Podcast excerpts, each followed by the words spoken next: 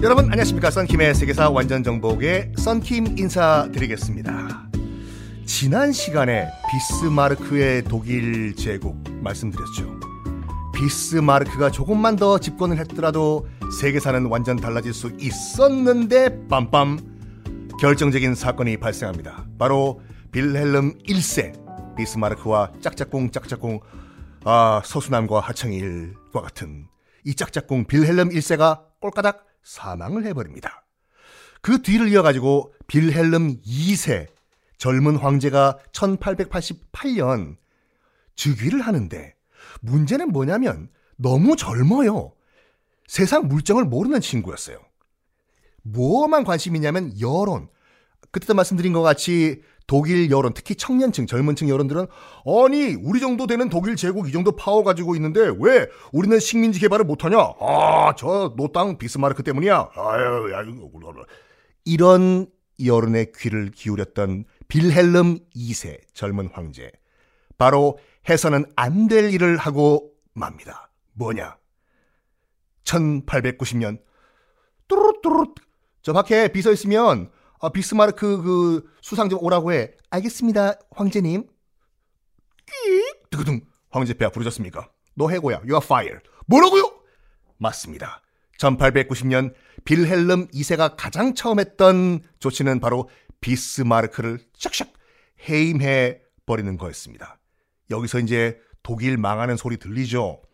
그리고 비스마르크가 추진했던 정책을 청개구리 같이 다 180도 반대 방향을 하는 거예요. 비스마르크는 러시아와의 관계를 굉장히 중요하게 생각을 했죠. 어이, 우리 독일 제국이 왜 저런 로스케 러시아 애들과 관계가 좋아야 되지? 외무부 장관 오라고 그래. 네, 배야. 외무부 장관입니다. 지금 당장 가서 러시아와 관계 단교하세요. 어? 진짜요? 비스마르크가 그렇게 중요했던 했던 관계인데 괜찮겠습니까? 누가 황제죠? 어, 그쪽이 황제죠. 해요, 빨리. 자, 러시아와 국교를 끊어버린 빌헬름 2세. 러시아도 괘씸하지 않습니까? 아니, 저것들이 지금 뭐 하는 거야, 지금? 우리가 뭘 잘못했다고, 러시아가? 우리와 국교를 끊어버려? 그래. 우리도 가만히 있을 수 없지. 야, 저기, 프랑스와 우리는 손을 잡아주겠어. 너희 양쪽에서 한번 협공당해봐라. 그래가지고 1892년 러시아와 프랑스가 군사 협정을 맺어버립니다. 비스마르크가 가장 두려웠던 것이 현실화되고 있던 것이었습니다. 바로 독일 기준으로 봤을 때 독일의 왼쪽은 프랑스, 오른쪽은 러시아, 까딱 잘못하면 협공을 당할 일이 발생을 하고 말았습니다. 여기에 또 설상가상으로 무슨 일까지 벌어지면 위위 우리 프랑스 러시아와 이왕 손잡은 김에 야 너 독일 엿대 봐라! 그러면서 러시아의 철도 건설 자금까지 돼버려요. 어이 러시아! 왜 프랑스? 우리가 러시아의 철도 건설할 수 있는 기술과 자금 줄 테니까 철도 건설하세요. 혹시 모르니까 나중에 우리 독일 협공할 때 철도 활용하세요 어이 고마워 프랑스. 이런 가운데 저번에도 말씀드린 것 같이 비스마르크의 모든 독일 정책의 선제 조건은 뭐냐면 대륙의 일에 영국이 개입을 하면 안 된다. 영국이 개입을 안 하는 상황을 상정했던 거거든요. 그런데 갑자기 프랑스와 영국이 가까워지기 시작해요. 어? 울랄라? 갑자기 영국이 여기서 왜 끼어? 그 이유는 뭐냐면 빌헬름 2세가 가장 이 열등감을 느꼈던 것이 뭐냐? 우리 도이치 제국은 말이야. 육군력은 아주 막강한데 해군력이 약간 약한 게 약간 결점이야. 음. 여봐라. 해군 장관 오라고 해. 야! 뚝뚝뚝뚝뚝. 황제폐하 부르셨습니까? 나 빌헬름 2세 너한테 명령을 하겠다. 해군 장관. 우리 도이치 제국, 독일 제국의 해군력을 저 바다 건너 있는 She loved ya.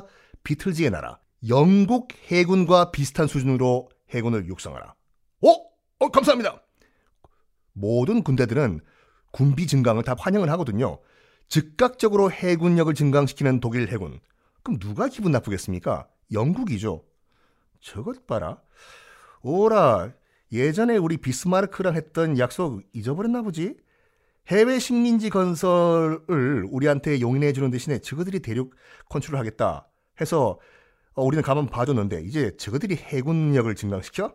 독일 저거 안 되겠는데? 보자. 독일과 가장 사이가 안 좋은 나라가 어디지? 러시아. 러시아 너무 멀다. 어이 프랑스! 왜 영국? 우리 손잡을까? 우리가 손잡고 우리 독일 한번 엿대게 해보자. 우리야 뭐 나쁜 거 없지. 그래서 영국과 프랑스가 또 동맹이 됩니다. 이 상황 파악을 못했던 빌헬름 2세 너무 젊은 친구였어요. 아까 말씀드린 것 같이 여론이 아, 우리 독일 제국은 말이야 왜 해외 식민지 건설을 못하는 거야? 아, 빨리 건설하자. 빌헬름 2세가 무슨 생각을 했냐면 지금 북미와 남미 이쪽은 벌써 프랑스와 영국들이 다 먹었어. 그러면 우리 좀 무주공산 아무도 주인이 없는 땅이 뭐 없을까? 어디까지 눈을 돌리냐면 동아시아, 중국, 한국, 일본까지 눈길을 돌립니다. 빌헬름 2세가. 여기서 빰빰 물론 지금 1차 대전이지만 잠깐 번외로 빠져가지고 빌헬름 2세 때문에 탄생한 게 무엇이냐? 바로 뚝뚝뚝뚝뚝뚝 칭따오 맥주거든요.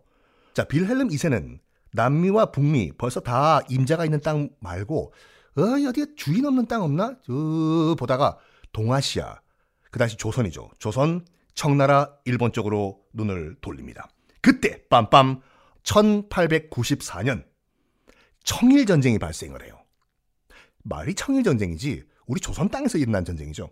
어쨌든 간에 1894년 청일 전쟁이 일어난 다음에 아시다시피 청나라가 완전 발려버려요.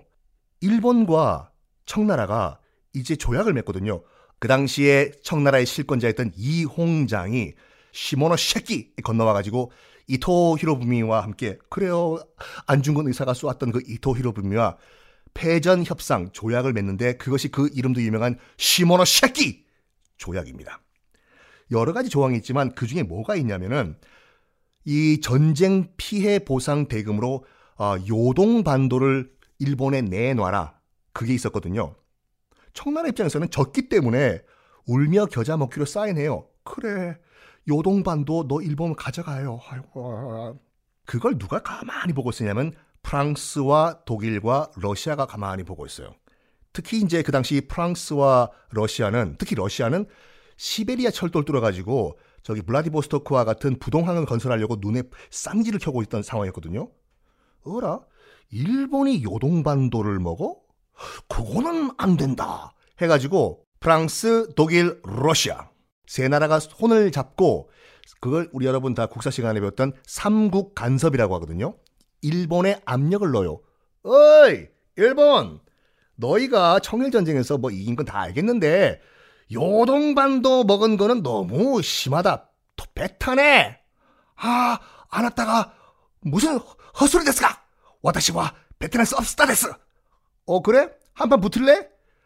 우리 지금 3대1이야, 어? 프랑스, 독일, 러시아 대 일본. 한판 붙어볼까? 아, 옥상으로 올라와. 여기에 일본은 정말 굴욕감을 느끼지만 요동반도를 배타내요. 으악, 음.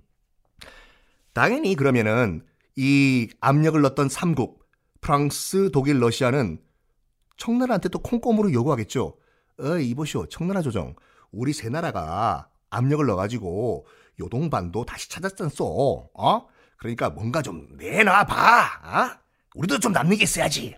그래가지고 러시아는 대련항이라는 항구를 얻어버리고 영국은 저 밑에 그 홍콩 주변에 있는 광동성 주변을 먹어버리고 이 독일은 뭐 하냐면 어이 빌헬름 2세가 지금 쟤네들 러시아랑 영국이랑 프랑스 그 손길이 안 닿은데 어디 없냐? 한번 측량 좀 해봐 중국 땅 해보니까 유럽 열강이 눈길을 주지도 않았던 하지만 너무 기후도 좋고 전략적 위치도 엄청났던 한 곳이 들어와요. 빌헬름 2세 눈에. 빰빰. 거기가 어디냐면 바로 산동반도의 칭따오 주변이에요. 야하! 좋다! 그 칭따오 주변에 아무도 없지? 그래서 청나라와 조약을 맺고 99년 동안 조차를 해버려요. 그때부터 산동반도의 칭따오에 독일인들이 들어와가지고 살기 시작하는데 독일인들은 맥주 없으면 안 되죠.